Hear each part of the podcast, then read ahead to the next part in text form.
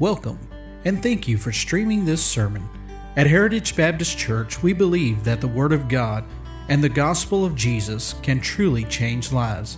So it is our hope and prayer that this service stirs up your affection for Christ and helps you to draw closer to Him. For more information, please visit hbchazlitt.org.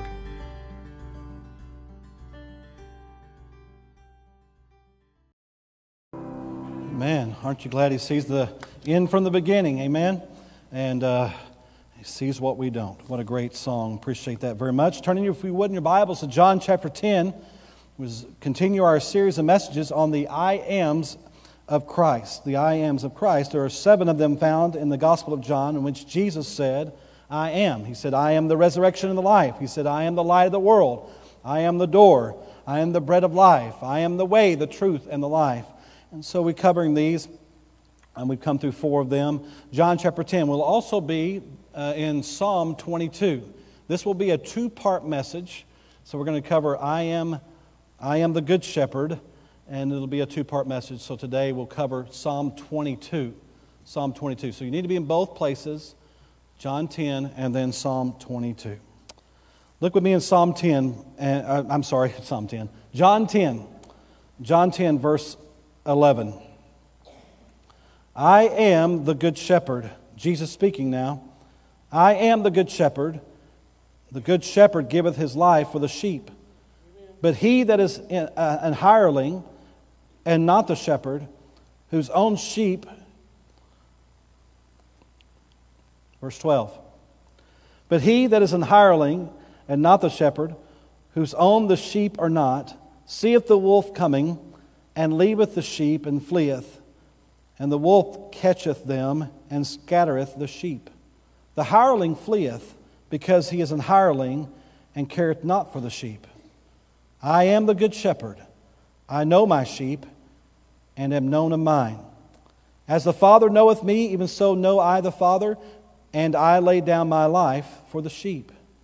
And other sheep I have which are not of this fold, them also I must bring, and they shall hear my voice, and there shall be one fold and one shepherd. And therefore doth my Father love me, because I lay down my life, that I may take it again. Verse 18 No man taketh it from me, talking about his life. No man taketh it from me, but I lay it down of myself. I have power to lay it down, and I have power to take it again. This commandment have I received of my Father. Today we won't be covering this particular passage in expository message. We'll do that next Sunday. So hopefully you come back next Sunday and we'll explain what the Lord's saying here uh, as far as the rest of this passage is concerned. Today we're going to deal primarily with I am the Good Shepherd and go back in the Old Testament and see the correlation and the connection with Psalm 22. Let's pray. Heavenly Father, I thank you again, Lord, for your love and what a blessing it is to be with our church family this morning and those who are visiting with us. And I pray, God, that you would just uh, do what only you can do, and that is give me wisdom, help me as I speak, help me as I preach, give me the words to say, and be with the listeners. Help them and give, be, help them to be attentive this morning. And Lord, we'll thank you in Jesus' name. Amen. The I ams of Christ, Jesus said here, I am the good shepherd. I am the good shepherd. The good shepherd giveth his life for the sheep. We think about the I ams of Christ when he said, I am the resurrection or I am the light of the world. He is going back to Exodus chapter 3, verse 14. He is referencing back to Exodus chapter 3 and verse 14, where Moses was called of God to bring the children of Israel out of Egypt. And Moses asked the question of God. He said, God, when I go to Egypt and I tell the Jews that, hey, that we're, I've, I've come to bring you out, whom shall I say sent me? What, who do I tell them that sent me?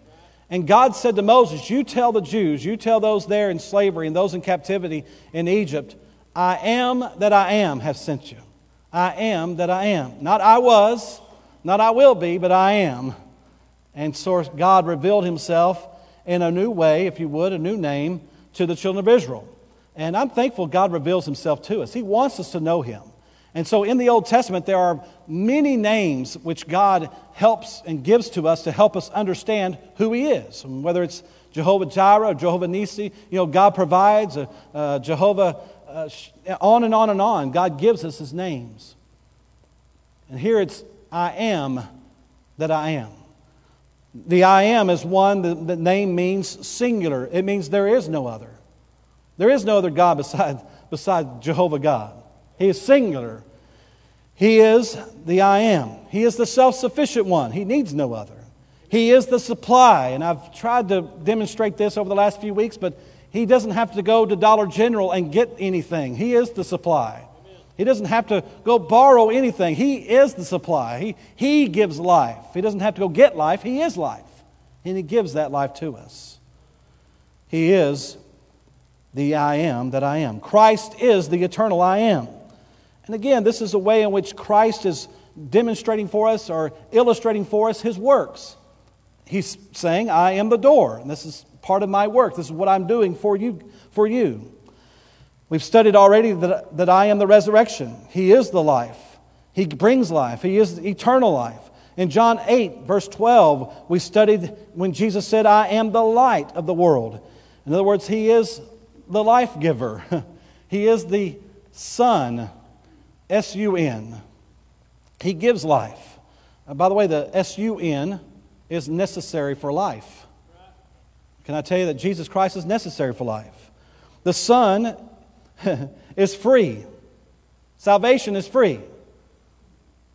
The SUN is free until the government figures out how to tax it.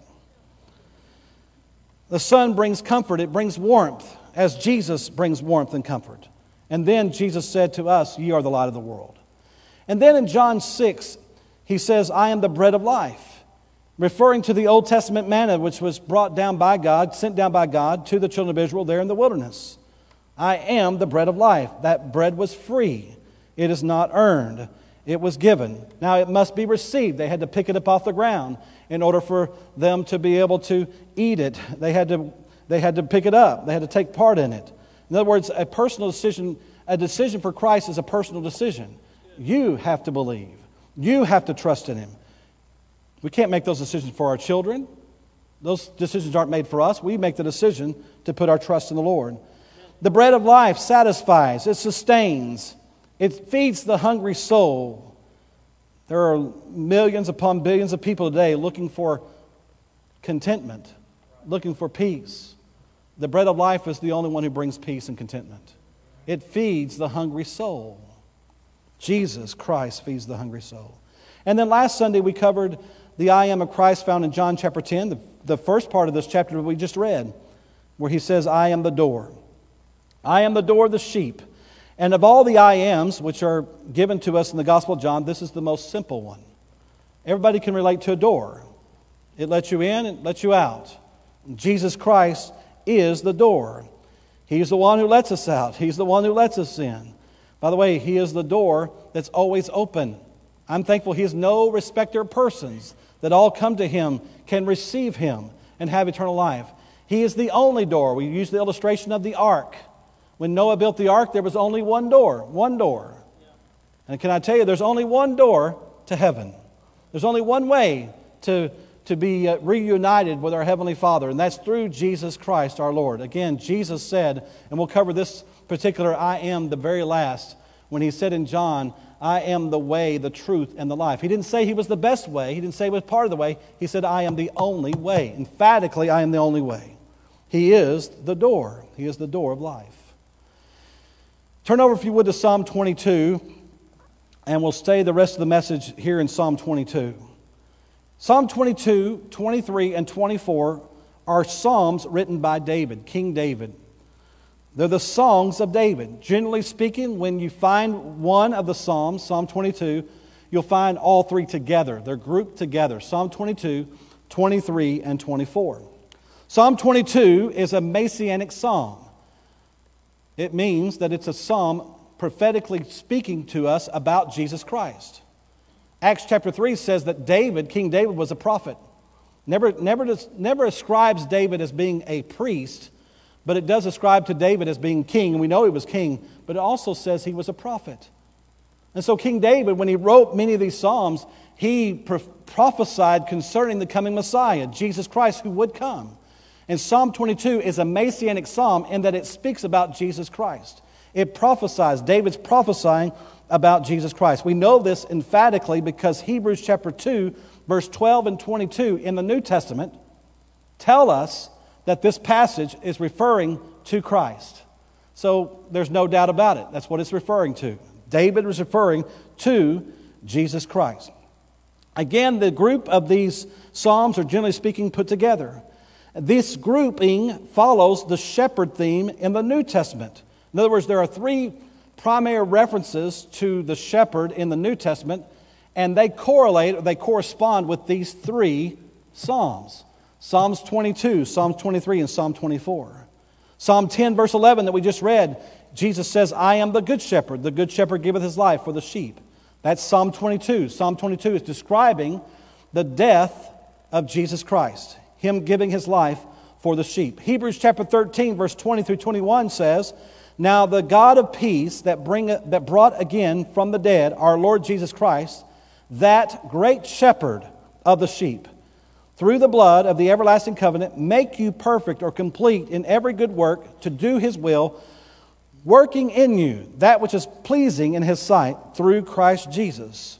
This is describing the work of Christ in that he is tending to us now. So it's describing Psalm 23 The Lord is my shepherd, I shall not want. Psalm 22 describing Christ's death. Psalm 23 describing the present working of Christ, that he is working in us to complete us He's working through us, and He's working in us and through us. And then 1 Peter chapter 5, verse 4 And when the chief shepherd shall appear, you shall receive a crown of glory that fadeth not away. This is Psalm 24. Psalm 24 referencing, prophesying concerning the return of Christ at the end of the battle, or at the end of the battle of Armageddon, when he returns. When he returns and defeats the enemies. He is going to return, by the way. One day he's coming again. And so the Good Shepherd, Psalm 22, the Great Shepherd, Psalm 23, the Chief Shepherd, Psalm 24, describe him this way Psalm 22 describes the cross. Psalm 23 describes the crook of the staff of the shepherd that's caring for us and tending the sheep. Psalm 24 describes the crown. Psalm 22 describes Christ as dying. Psalm 23 is living, working in us and through us. Psalm 24 is reigning Psalm 22, the Savior is dying for us. The Savior describes the Savior. Psalm 23 describes the shepherd. Psalm 24 describes the sovereign. He's above all. Psalm 24, He's above all. He's sovereign. Psalm 22 describes the past, what Christ did for us in the past when He died on the cross for us. Psalm 23 describes the present, how He's working in us now, working for us and, and through us and so forth. And then Psalm 24 is the future. Psalm 22, past. Psalm 23, present. Psalm 24, future. And then lastly, we think about Psalm 22 as the grace of God. God's unmerited favor in sending his son Jesus Christ to die for us. The grace of God displayed there on the cross of Calvary. And then Psalm 23, we think about guidance. That here and now, Jesus Christ is guiding us, he's leading us. Proverbs says, Lean not unto thy own understanding, in all thy ways acknowledge him, and he shall direct thy paths. I'm thankful today that I lean on Jesus. He will direct me, He will guide me, He will lead me. He is the great shepherd. And then lastly, the glory. Glory. Jesus one day is going to return, and we'll spend forever with Him in glory. Jesus Christ's works described again as the shepherd. This is a wonderful illustration for God again to help us understand the relationship between us and Jesus that He is our shepherd.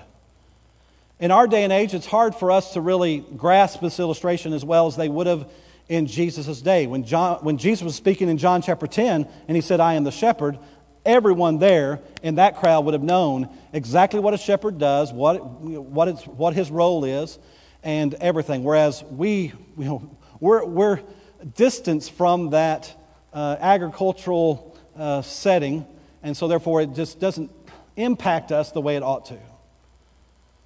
Shepherding sheep and raising cattle are different. There, there is a big difference. Um, my great grandfather, my, my papa, my dad have had cattle, so I was around it growing up. And uh, they're on the farm. And I'm not saying raising cattle's not work, because there is some work to it. But there's not near the work in raising cattle as there is in raising goat and sheep. It's just not the same. You know, with, with uh, cows and, and uh, so forth, you, you, you, you go check on them every day to make sure they're still there.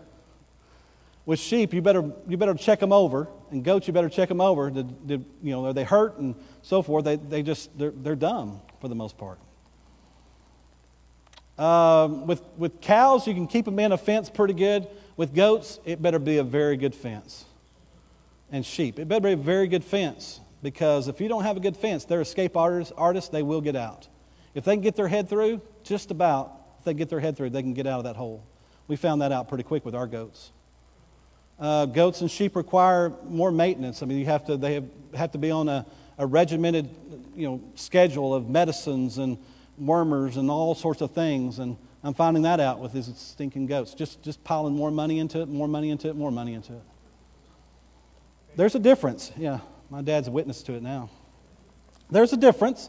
Again, I'm not saying that cattle aren't work, They are. I've, I've helped work cattle when I was a kid and teenager, and there's lots of things that go into that. But sheep and goat are different. They're just different. A little more maintenance required, a little better fences required. And the emotional part of it is different.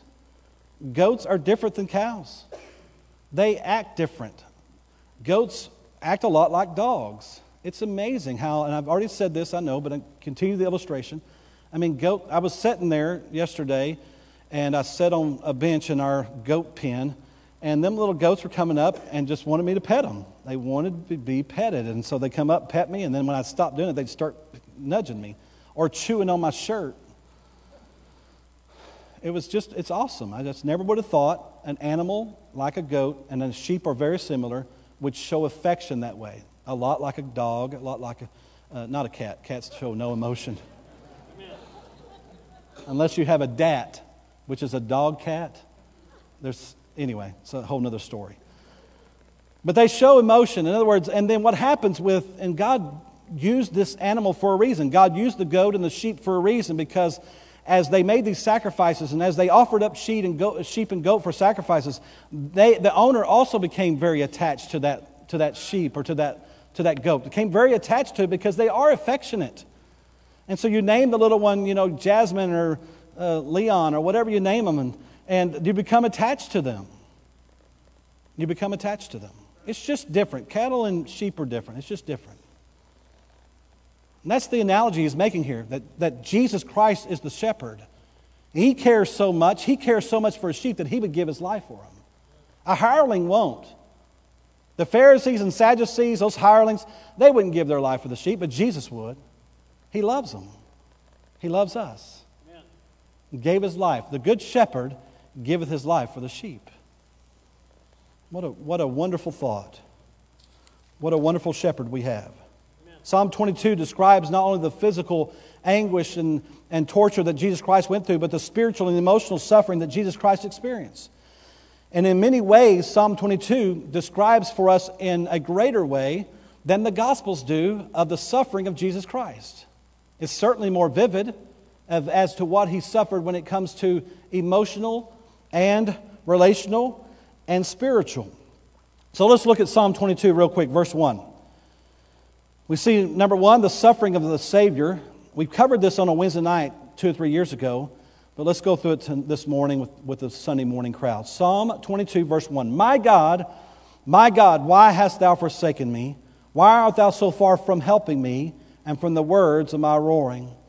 Well, if you've read your New Testament and you've, you've read Matthew 27 or you've read Luke 23 or John chapter 19, uh, you're familiar with the words of Jesus Christ while he was there on the cross as he was being crucified when he cried out, My God, my God, why hast thou forsaken me? These words were said by Jesus Christ on the cross. He was forsaken by his Father on, at 3 p.m. on that crucifixion day when the world became dark. The world became dark. You say, well, it was an eclipse and blah, blah. No, that's, that's, that's preposterous. No, it was a miracle. The world became dark. God turned his back on his only begotten Son. Fellowship was broken between God and his Son. Why? Because the Lord laid on him the iniquity of us all. Amen. Jesus Christ took the sins of the world upon himself there on the cross of Calvary. 2 Corinthians chapter 5 verse 21 says, "For he that is God the Father made him God the Son to be sin for us, who knew no sin that we might be made the righteousness of God in him." Jesus Christ took the took the uh, the role of, uh, of the substitute, and there he died for my sins. He shed his blood for my sins. He died for my sins. He took upon the sins of the world, and therefore, since the sins of the world were upon him, God could not look at him, and he turned his back. This is described in Psalm 22, verse 3 says, But thou art holy. The answer to why God turned his back is because God is holy, and he cannot look upon sin. And then look at verse 6. It says, But I am a worm, describing Jesus Christ. It says, But I am a worm and no man, a reproach of men and despise of the people. Here was Jesus Christ who took upon the sins of the world. And the Bible describes him as being a worm. And this particular worm is speaking about the worm that they used and they crushed to make garments for kings that was red. It was called crimson red. And this worm he's describing is the, the worm that he was, and when he was crushed for us, that he shed his blood for us that his blood flowed from his veins in order that we might have. By the way, the Bible says without the shedding of blood, there is no remission of sins. The blood of Christ and the death of Christ are not synonymous, they're both required. They're both required the death and the blood. Jesus Christ was crushed on the cross for us, He was crucified for us. Why? To meet the law that the justice that the law demands to meet the justice that the law demands. I was describing this to someone yesterday, and I said, You know what? You say you're on the highway and you got caught going over 100 miles an hour. Normally, that means I understand some of the time that the policeman's going to say, Well, you can't just pay this when you're going to have to go talk to the judge. You're going to have to really stand before a judge and talk to him. You go before the judge, I mean, you, you were going that fast. I've never gone that fast. I don't know. I don't want to say that publicly. But I'm saying you went that fast, and therefore now you must meet the judge and therefore the penalty. When you get in there, the judge says, hey, Did you do? Yes, I'm, I'm guilty. I, I went 110 miles an hour. There, there is a penalty to be paid. Can I tell you, the Bible says the wages of sin is death. The penalty of sin, this, the penalty of being selfish by nature, the penalty of sin is death. Now, that's separation from God, being separated from God, but it's also, as according to Romans chapter 20, that it's the death and hell were cast in the lake of fire. This is the second death. Jesus Christ came and paid that sin debt for us. He died on the cross for us. He, he took upon the sins of the world for us. He died in my place. I am the good shepherd. I give my life for the sheep. By the way, the word for means instead of. I am the good shepherd. The good shepherd giveth his life for the sheep instead of the sheep. He gave his life instead of us having to give our life. He was our substitute. He took God's wrath for us. The judge stood there and pronounced judgment upon me. And yet Jesus stepped in and took that payment for me. He took that penalty for me. Aren't you thankful to that, Christian, today? He was despised and rejected of men, the Bible says. He came into his own, and his own received him not, according to Isaiah 53 and John chapter 1. He, he suffered as no other man suffered. In fact, Philippians describes it as the death of the cross. Not a cross, but the cross. The suffering Savior. He was despised of men. he was mocked at. Look at verse 7, Psalm 22. All that see me laugh me to scorn. They shoot out the lip. They shake their heads, saying, he trusted in the Lord that he would deliver him. Let him deliver him now, seeing that he delighteth in him. And he went on and on and on. We know this is referencing to the New Testament where they mocked him and they, they shouted up to the cross, Listen, he saved himself. He, he, he's the king. He saved himself. Let him save himself. Mocking him, ridiculing him. We're talking about the God of the universe, the God who created the sun, moon, and stars, God in the flesh being mocked and ridiculed by his creation. The mocking. I kind of remind you that words hurt. You say, well, he was God, but he's also man. Sticks and stones may break my bones, but words will never hurt me is a lie.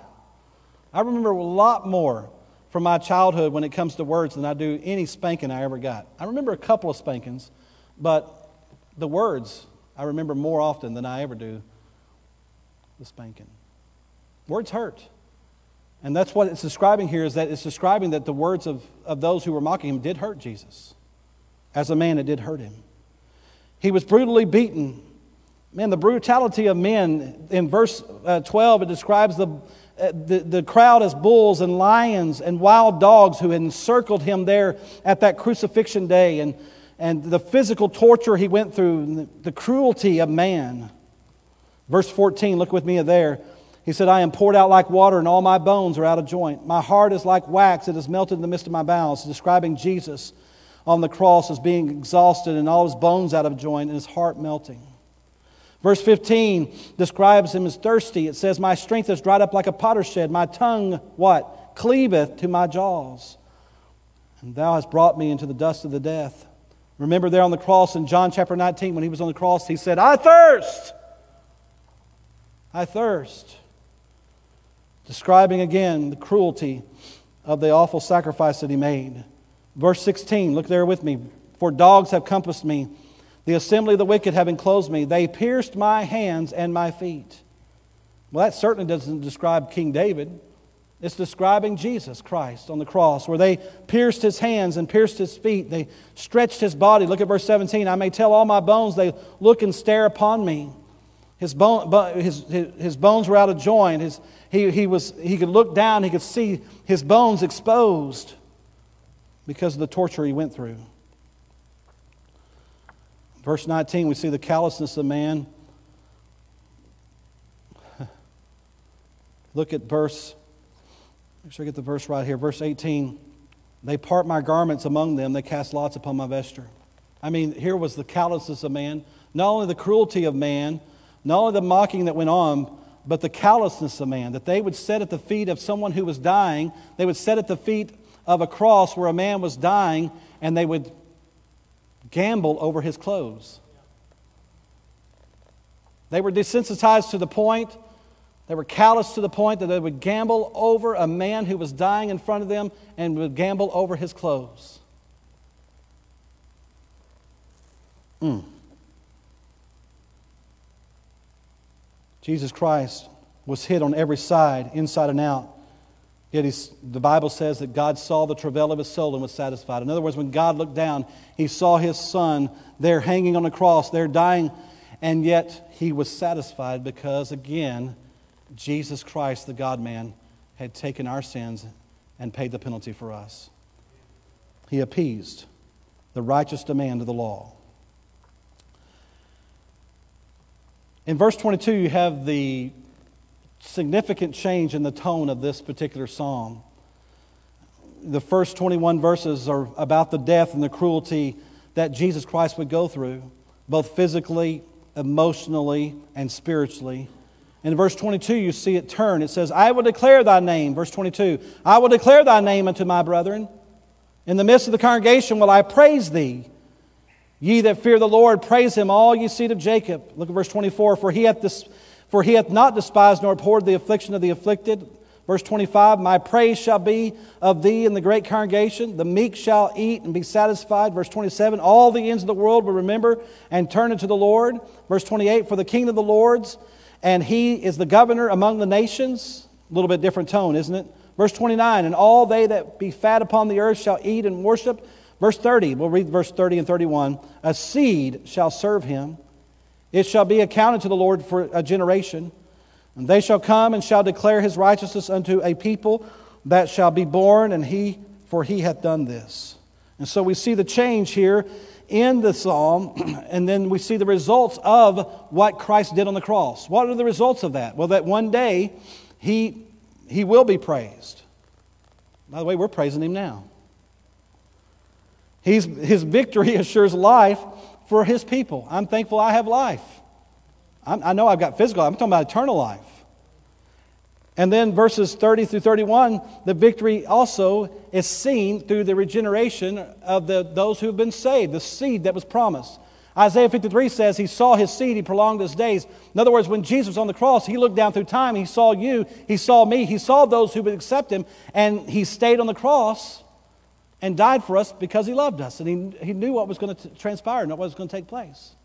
But one day it says there, verse 31, that every seed will bow before him. Hello? One day every knee will bow. Philippians chapter 2, verse 11 says that every knee shall bow, every tongue shall confess of things in heaven, things of earth, and things under the earth, and every tongue shall confess that Jesus Christ is Lord of the glory of God Father. Listen, every person, every person that's ever been born, one day will kneel before him. Every person at that great white throne judgment. Every knee will bow. Every knee will bow. He's coming again. Jesus Christ died an awful, cruel, merciless death for you and for me. Are you saved this morning? Do you know Jesus Christ as your Savior? Has there been a point in time when you've accepted Him and put your trust in Him? I hope today, if you haven't, that you'd come forward and let us show you from the Bible how you can have eternal life. And maybe if you're watching this morning, you would let us know. We'd love to show you from the Bible how your sins can be forgiven, how you can have a home in heaven. He is the good shepherd. He gave his life for you. Christian, how does this impact us? What do we do with this message? Well, we're reminded that the, the shepherd loves us, loves us so much that he gave his life for us. I believe anybody who can give their life for someone, we, we ought to trust them. They're willing to give their life for, for me. I'm going to trust them. My kids trust me. I, I think they think I would give my life for them. I hope my wife knows that I would give my life for her. We put our trust in Him. I don't know what's going to happen tomorrow. I don't know what's going to happen next week. But I can trust Him because He loved me and gave His life for me. And then understanding He is, he is the good shepherd. He gave His life for me. He's the great shepherd. He's tending to His flock now. He's promised to never leave us nor forsake us. He is here tending to the flock. And then He's the chief shepherd. He will return one day and he will rule and reign forever and ever and ever and ever and ever. Ever and ever. One day he's returning, and that day could be today. I look forward, as Christians, we ought to look forward to that blessed hope, the return of Jesus Christ. He is the good shepherd who gives his life for the sheep. Are you saved this morning? Is he your shepherd?